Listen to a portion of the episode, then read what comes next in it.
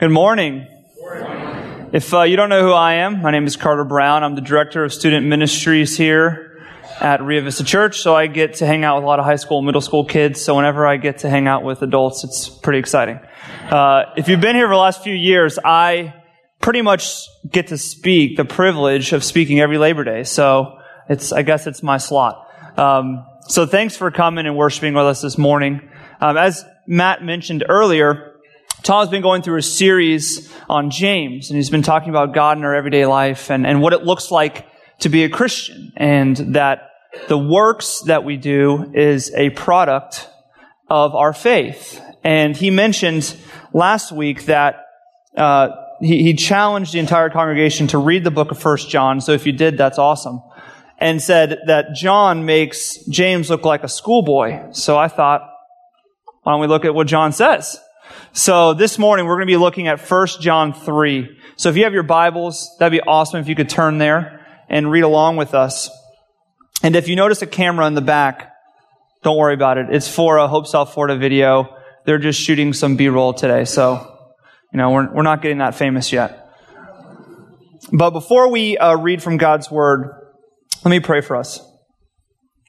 Lord, we thank you for this morning. We thank you for your word. And God, right now in this place, I pray that you would humble all of our hearts, including my own, that we would be open and receptive by your Spirit to hear your word and to take it as truth. Lord, um, you demand a lot from us. And we know that when you've transformed us, that it is our joy to give. And so, Lord, we pray this morning that we would call to mind those ways in which we need to be more like your Son, and that we would take the words that are said not as my words, but as your words, God, through the Apostle John. We thank you that you're so gracious and loving to us. And it's in Jesus' name we pray. Amen. So this morning I want to start with two questions that kind of wrap up the entire thing that John is saying as a letter. And he's asking the question, what does it look like to love God? What does that mean to love God? We know Jesus talks about loving God and loving your neighbor. Loving God is apparently really important. It's number one on the list. So the question is, what does that look like? What are the ways in which we love God? And I think there's a lot. I want to name a few. I think we love God in learning, in, in learning more about His Word and studying it. We love God in solitude and fellowship and, and getting into a community group and accountability and, and growing with other believers. We love God in service, in worship, in prayer, in appropriate speech, in Sabbath keeping, in evangelism, in mercy, in hospitality, in humility, and we love God in giving. And these are just a few of the many ways that we can love God. But this morning, John is talking about one specific type of love. And I think it's a love that produces all of these others and kind of covers it, and it's love and obedience. And if you're anything like me, when you heard Matt mention the word obedience earlier and me mention it now, automatically it starts to conjure up all these thoughts and images in your mind. And it's typically negative. When I was growing up, you know, you heard the word as a child, you need to obey me. You're part of this family, so you need to be obedient. And for me, that meant I had to not go to the beach with my friends on Saturday, but pull weeds for five hours. So obedience wasn't like the most attractive word growing up, and it's still instilled in me. Obedience to me kind of feels like something I have to do that I don't really want to do.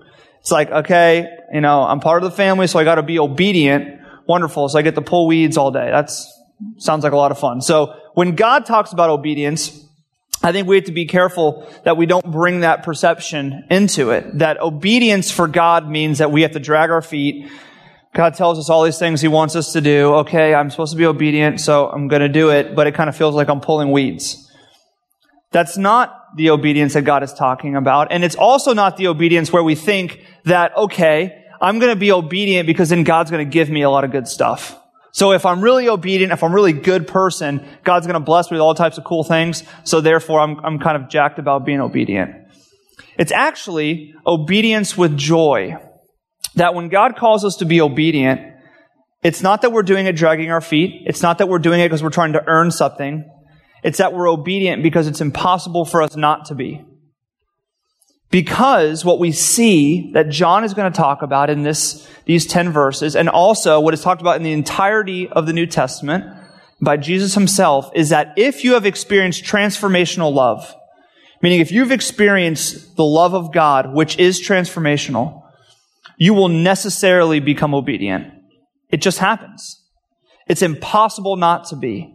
And it's a joy. And so that is the type of obedience that John is talking about this morning and is calling us to think on. It's an obedience that just flows out from our heart being transformed. So let's read 1 John 3, 1 through 10 if you have your Bibles. If not, you can look on the screen. Here's what it says. John says, See what kind of love the Father has given to us, that we should be called children of God. And so we are. The reason why the world does not know us is that it did not know him. Beloved, we are God's children now, and what we will be has not yet appeared. But we know that when he appears, we shall be like him, because we shall see him as he is. And everyone who thus hopes in him purifies himself as he is pure. Everyone who makes a practice of sinning also practices lawlessness. Sin is lawlessness. You know that he appeared to take away sins, and in him there is no sin.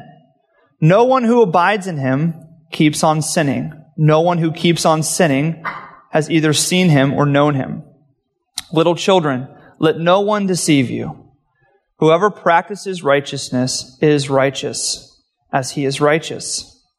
Whoever makes a practice of sinning is of the devil, for the devil has been sinning from the beginning. The reason the Son of God appeared was to destroy the works of the devil. No one born of God makes a practice of sinning, for God's seed abides in him. And he cannot keep on sinning because he has been born of God. By this it is evident who are the children of God and who are the children of the devil.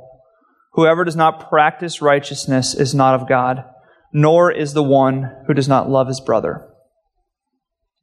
So John in a nutshell, in these first 10 verses, says this If you've been transformed by the love of God, you will be obedient to Him because Jesus demands everything from us, not just a portion. And John here is writing this letter to not just one church, but to a multitude of churches. There's a bunch of churches in an area, and they're all facing a similar issue. And John, as we see, he calls them beloved or dear friends, meaning he knows these people well. These are his friends. It's, it's the idea of intimacy and care. So these are his friends from different churches that he hears about are really struggling. So he writes this letter. And the reason they're struggling is because there's this group that have kind of cut off from the church. They're called the secessionists.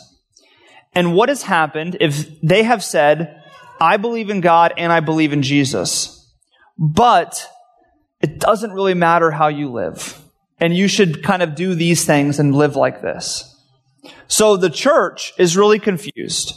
They're kind of wondering, do we really believe God? Are we really in the truth? Do we have eternal life? Do we really have salvation? Because we're hearing two different things. And so John writes to them and he says this. He wants them to, he wants to bolster their assurance of salvation. He wants them to know you are in fact a child of God. You're experiencing eternal life and God does love you. You're in the truth. And the way he does this is he gives them a criteria. He says, listen, it's very evident to understand the secessionists, these people that claim to believe in the God of the Bible, are not in fact children of God because of the way that they live. So he says, here's what it looks like to be a child of God, and here's what it looks like to be a child of the devil, as he calls it. And he writes this in verse 1 he comes right out of the gate and he says, See what kind of love the Father has given to us that we should be called children of God, and so we are. He's recalling something he says earlier in John 1 in the, in the Gospel of John where he says this. John 1, 12 through 13, he says, But to all who did receive him, who believed in his name, he gave the right to become children of God he talks about this and he wants them in the very beginning, before he goes any further in these 10 verses, he wants to say, listen, you need to remember right now how great God's love is for you. What he has done for you. Jesus was humiliated and crucified and tortured on the cross to do away with your sin, and he rose from the grave three days later to prove victory and to offer you a relationship with God. And if you've received him, you are right now in this place a child of God. You have been made a part of his family. Remember that. Hold on to that. He goes on and he says, Beloved, we are children of God now, and what we will be has not yet appeared. But we know that when he appears, we shall be like him, because we shall see him as he is. He says, Listen, my friends, my dear friends, remember God's great love, that you are in fact a child of God right now. And then he says something interesting. He talks about us being like him. And it's not like him as in we are to look like Jesus. If you're like me and you hear the word Jesus, unfortunately there's this image that always pops in your head. Mine is Jesus in robes and sandals, long flowing hair, big beard, blue eyes. I don't know why. He definitely didn't have blue eyes. Maybe. And he's carrying a baby lamb with a big smile. I don't know why that happens to me. But when I think of Jesus, this picture that I saw a few years back, it's like imprinted in my mind. He looked nothing like that. I don't think he carried that many lambs around. But it's not that we're to look like Jesus, obviously, but it's that we're to be like him. So we look at Jesus and we see how he lived and who he was and his character and the qualities that he had and what he focused on. And so we are to be like him. And John is saying this. He's saying, you right now are a part of God's family. And just like you who have a family, if you have children, you have certain expectations for them. They bear your name. And they're your children. And so you give them expectations. You want them to work really hard at school and do the best they can. You want them to really respect their elders. You want them to use appropriate speech. You want them to do all of these things. You have these expectations for them and you want them to be obedient to them. And the same way, God has made us a part of His family, and He has expectations for us. And our expectations is that we would become like Jesus. We would become like He is. And, and John makes this really, really clear in verse 3. He says this Everyone who thus hopes in Him purifies himself as he is pure. It's very, very blunt. He says, if you believe in Jesus, if you hope in him and trust in him, Jesus Christ who is pure, perfect, if you believe in him, then you are therefore necessarily going to purify yourself to become like him. So as you live your life, you're going to become more like Jesus because you're in his family. That's who you're to be like.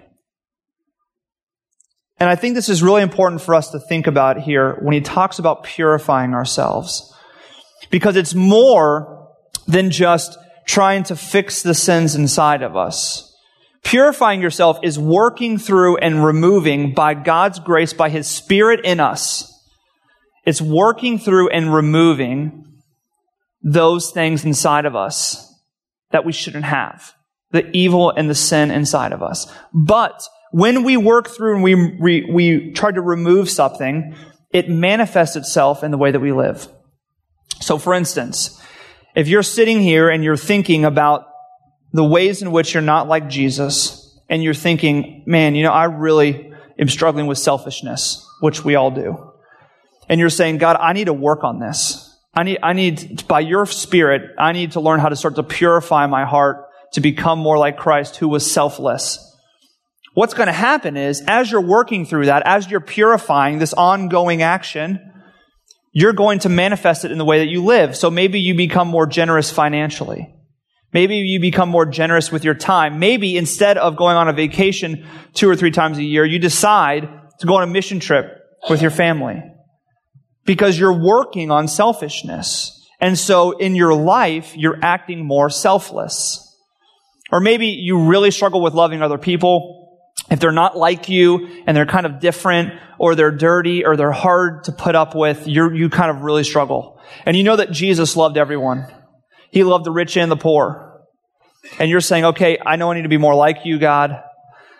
And so I'm going to, I'm going to work on this. By your spirit, I'm going to start to purify my life of this, this kind of cancer of not accepting other people. And so what happens is you then maybe on a Saturday, instead of watching football the entire day and just doing what you want to do, you decide, you know what, my friend really needs a lot of help. And I'm going to go, I'm going to spend my Saturday with him and I'm going to help him out. Or you get involved in a local ministry and you want to help out uh, Hope South Florida with the homeless initiative and you want to be a part of what they're doing on some of the Saturdays of a month. These are ways in which when you're purifying yourself, it will manifest it in how you live. So it's more than just saying, I need to be patient. Okay, let me work on patience. But that will, it will result in the way that you live. If you're working on selfishness in your life, you will be more selfless. And John talks about this, this idea of asking ourselves the question, do we love the world more than Jesus? Because that's kind of the root of it all. And he says this in 1 John 2. He says in 1 John 2, 15 through 17, do not love the world or the things of the world. If anyone loves the world, the love of the Father is not in him. For all that is in the world, the desires of the flesh and the desires of the eyes and the pride in possessions is not from the Father, but is from the world. And the world is passing away along with its desires, but whoever does the will of God abides forever. He's pretty blunt again, right there. He says, listen, this is the filter that you're to use for everything in your life. The way that you look at money, the way that you look at activities, the way that you look at your time, the way that you look at vacations, the way that you look at your family is to go through the filter of asking yourself this question. What do I love more? Jesus or the world? Because John says, listen, don't deceive yourself all the things of the world, the pride in possessions and the lust of the eyes, the desires of the flesh, they are all passing away and they are not of God. But what is, is the will of God, that we are to do His will, which is to become more like Jesus. And so purifying yourself is looking at your life and, and asking yourself, it's very easy to do a diagnostic, and I had to do this this week. Um, and it, it's rough, but it's good. And looking at your life and your week and the way you live and saying, in this thing, do I care about it more than I care about God? Is this what I live for over God? Is this what I focus on over God? Because our focus and our goal and our end is to be purifying ourselves through His Spirit to become more like Jesus. That is what the children of God look like and how they act. And so in everything that we do, in every single aspect of our life, we are to strive to become more like Jesus. So we're to become more gracious, more generous, more sacrificial about others, forgiving, loving, focused on advancing God's kingdom. And every single one of us, and Tom talked about this last week, we are all to be helping and caring for the poor and the orphans and the widows and the homeless and the needy. That is the mark of a Christian. That they get these things. That they don't care about the things of the world. But when they enter into the world, they look at everything through the lens of, I'm striving to be more like Jesus in this. I'm striving to live more like Christ.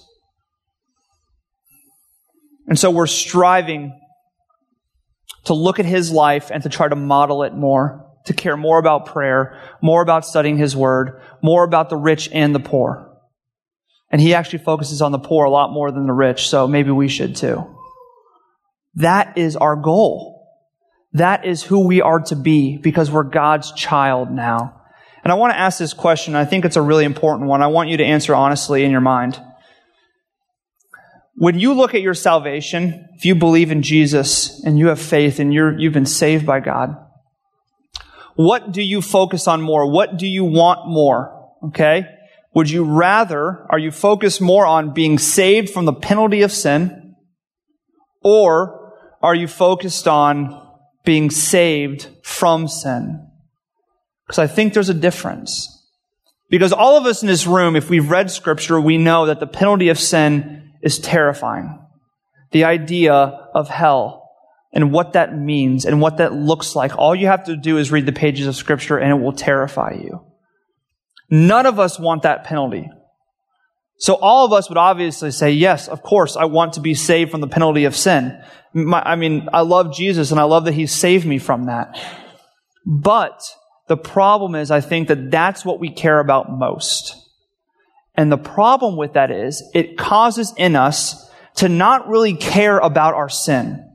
We don't care that we're sinful. We don't really, it's not a big deal that we continue to do things over and over and over again. The only reason we care is because we don't want to be punished for it. So we need Jesus so he can kind of forgive that so we're not going to be punished for the things that we do. But if we really want more than anything to be saved from sin, then we hate it. And when we look at sin in our heart and in our life, we want to remove it. We want it out of there. And we know that Jesus has come and he said, listen, I've done away with sin. I've taken it out. I've removed it. You are free from it. That is what he talks about way more than the penalty of it. And when we focus on that, I think it helps us to understand that living for Jesus is not dragging your feet. It's exciting because it means that we're removing the sin inside of our hearts and Jesus is taking it out. That's why he came. And John will, will continue to say this throughout these few verses. He says this in verses four and five. Everyone who makes a practice of sinning also practices lawlessness. Sin is lawlessness. So whoever is this, it's this ongoing action. They continue and continue and continue and continue to sin. They're practicing lawlessness. You know that he, Jesus, appeared to take away sins. Not just to take away the penalty, but to take them away. And in him there is no sin. So the reason Jesus came is not so that if you believe in him, you can get your ticket and it's stamped so that one day when you die, you come up to the, you know, the pearly gates and Peter's there and you hand him the ticket and he's like, oh, you got it stamped, you're in. He's not saying that. Now, we know that is true, that if we've been born of God, when we die one day, we will be in eternity with God. But he's saying Jesus came to take away sin. And it's more than just that Jesus came that he would one day take away genocide and rape and murder and violence. It's more than that. He wants to take away that and the sin in your heart. That is our focus. Because Jesus is not okay with our sin, and he actually freaks a lot of us out, including myself, in Matthew 7 when he says this. Matthew 7, 21 through 23 reads, Not everyone who says to me, Lord, Lord, will enter the kingdom of heaven, but the one who does the will of my Father who is in heaven. On that day, the day of judgment, many will say to me, Lord, Lord, did we not prophesy in your name and cast out demons in your name and do many mighty works in your name? And then will I declare to them, I never knew you. Depart from me, you workers of lawlessness. And I think John is picking up on this passage when he talks about lawlessness, and he's saying that a lot of people, just like the secessionist that John is addressing in this letter, claim to believe in God, even the God of the Bible, and Jesus. And yet there's no evidence of that in their life at all. They continue to do whatever they want to do and live they, the way they want to live. There's no change. And they're going to come before God and they're going to say, Lord, Lord, hey, let me in. And Jesus is going to say, I never knew you. You never did, what does he say? The will of my Father. You never did it. You didn't care about it. Because my children, they are part of my family and they try to live up to those expectations. They strive to become more like me and they do my will. Matthew 25, read it when you get a chance. It'll terrify you as well. He separates the sheep and the goats and he tells all the sheep to come on in because they've fed the poor. They've clothed the naked. They've visited the sick. They've brought shelter to those without it. And then he looks at the others and he says, You never did any of these things. So you, you can't come in.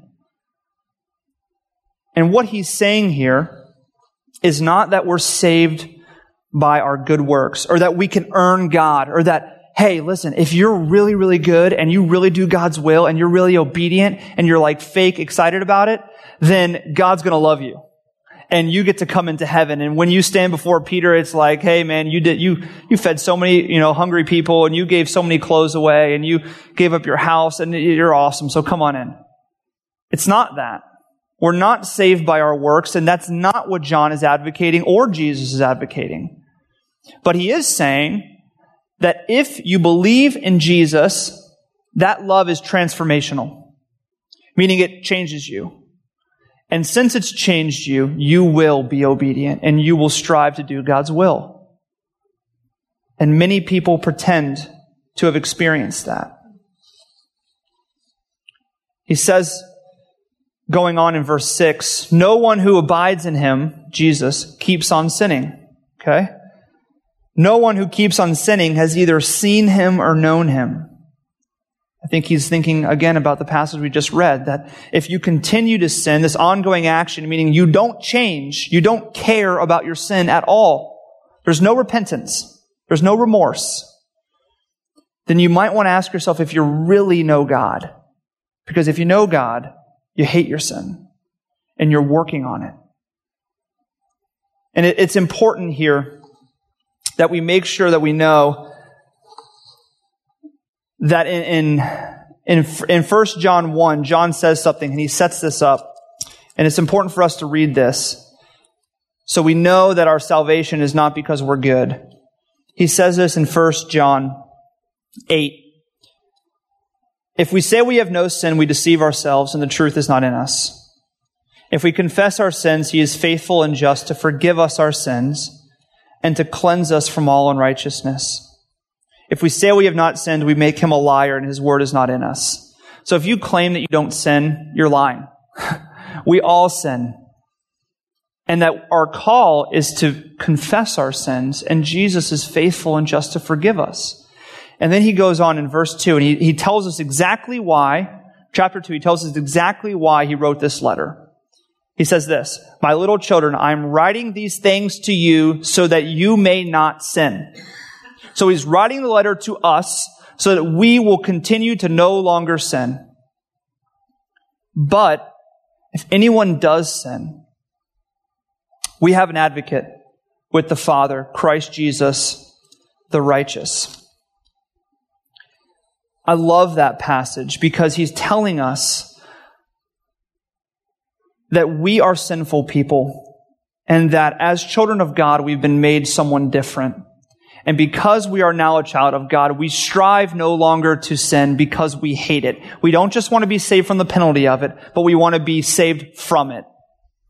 And because of that, we now strive towards righteousness, to obedience. But if you sin, you have Jesus there as your advocate. That's so incredible. Ephesians 2, you've heard it before.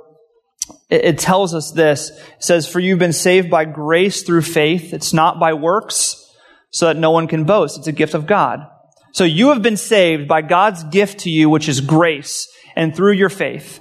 You have not been saved by how many good things you can do, and you never will be. But then it goes on. And it says in verse 10, For we are his workmanship created in Christ Jesus to do good works, that we should walk in them. So he ends with telling us we're saved by grace through faith. It's nothing you can do, so you can, you can sigh a sigh of relief. But you have been saved to something. Jesus has saved you not just so you can stamp your ticket, but so that you can be obedient. So that you can do the things that God has prepared for you to do. You have been saved to good works and that you should walk in them. And that's so important for us to wrestle our minds around. And that's what John is talking about. And in verse 7, he goes on, he says, let, little children, let no one deceive you. Whoever practices righteousness is righteous as he is righteous. So whoever does what is right is in fact righteous, meaning the children of God do what is right and they are righteous. Whoever makes a practice of sinning is of the devil, for the devil has been sinning from the beginning. Here's the distinction. The children of God are pursuing righteousness to do what's right. The children of the devil continue to sin, meaning there's no change. And the reason we know that that's what he's talking about is he says, the devil's been sinning from the beginning. So from the beginning, the devil has never stopped sinning. He's never changed. He knows God exists. He doesn't change.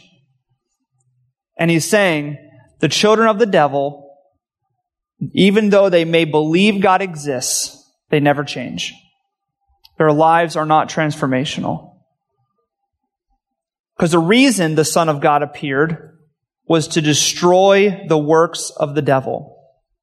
He says, listen, just to make it clear, as we've been talking about, Jesus came not just to save us from the penalty of our sin, but he came to do away with it, to remove all filth and all sin and all evil, and to bring the kingdom of God here. That was his purpose. That was his mission.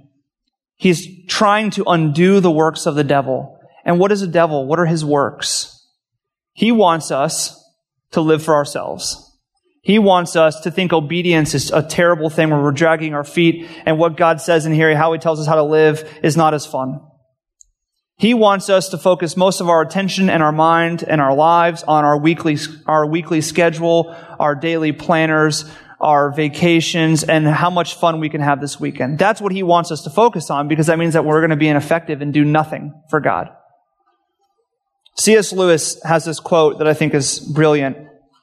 He says this, if you read history, you will find that the Christians who did the most for the present world were precisely those who thought most of the next. It is since Christians have largely ceased to think of the other world that they have become so ineffective in this. I think he's right on. The devil and his works, he wants us to focus on this world. He wants us to focus on ourselves and what we can do and how we can continue to prosper and how we can have more fun in our lives and all of these things. He wants us to get the most out of life. Where we have been called by Jesus to focus on getting the most out of Christ and bringing the most to Christ. That is our call. And when we focus on bringing the kingdom of God here and we focus on Jesus who is pure, perfect, and we say, okay, I believe in Jesus. I trust in him. I'm a child and a part of your family, God. So now therefore, through your spirit, I want to purify my heart and my life to become more like you. When we say that, we become effective in this world because purifying yourself manifests itself in the way that you live. When you work on selfishness, you become less selfish. And then he drives home the, this point in the last two verses. John says this, No one born of God makes a practice of sinning, for God's seed abides in him. And he cannot keep on sinning because he has been born of God. He says, if you've been born of God, if you've received Jesus in faith and received the grace of God, you've been transformed. You're no longer who you used to be. As it's talked about other places in scripture, you're a new creation because God has put his seed in your heart and you cannot keep on sinning. It's impossible for you because God is rooted in your heart. And so obedience to you is something you do out of joy, is something you strive towards. We see in scripture this idea, you've plenty of verses talk about fighting the good fight, striving, running the race, pressing on towards the goal. And why is that there? It's there because that is God's will for us. Is that we would strive and fight and press on and run to Jesus and to be more like Him. The idea of our life is perseverance. It's sanctification. It's a progressively becoming more like Christ. That is what God's people do because they have a seed in their heart that eventually grows into a huge tree. It takes time for a tree to grow. You put a seed in the ground, you water it, it's going to be small and it's going to get big eventually. And that's us. God's seed is in our heart, and if it's there, it will grow.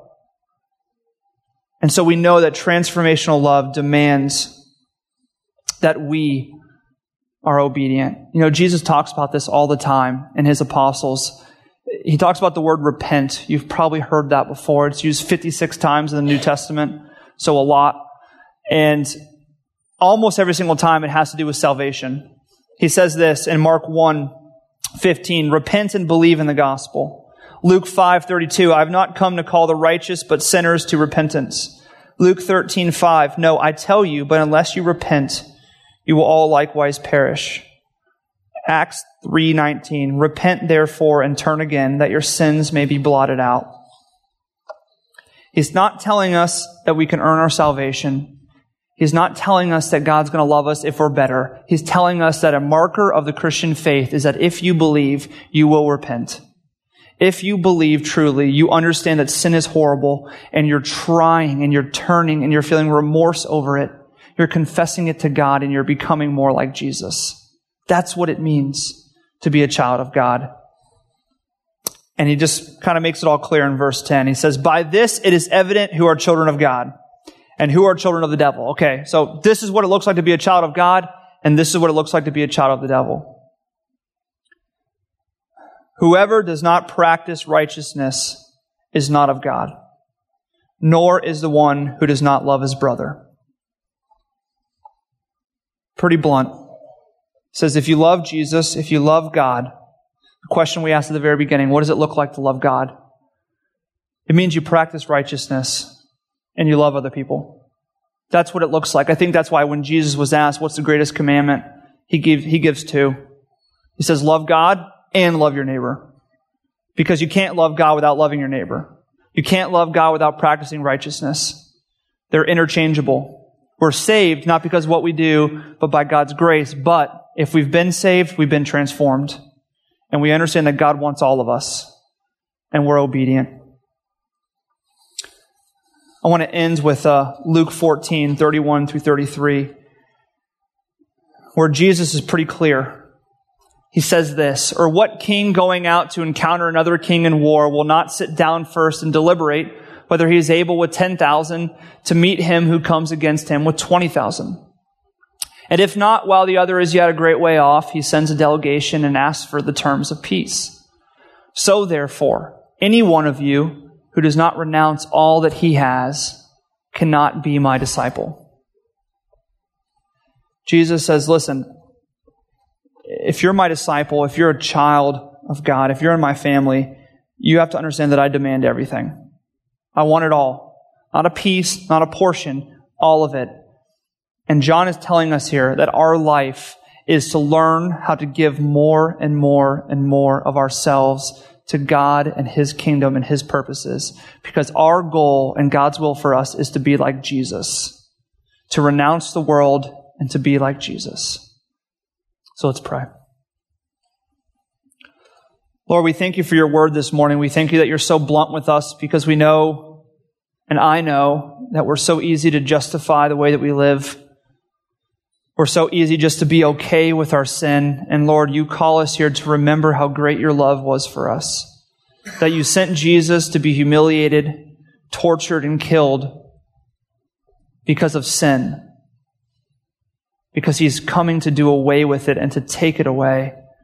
And Lord, you call us through your Spirit to purify ourselves, to pray to you and to seek you that we would remove sin that is in our heart and our lives. And we know that in that it will manifest itself by us living differently. Lord, we pray that your word would take root in our lives and that the seed that you have planted in our heart through grace and faith would grow. That we would produce more and more fruit, learning how to do what is right and love other people. And God, we just thank you first off that you love us because we didn't deserve it. But now we want to love you and love others back. It's in Jesus' name we pray. Amen.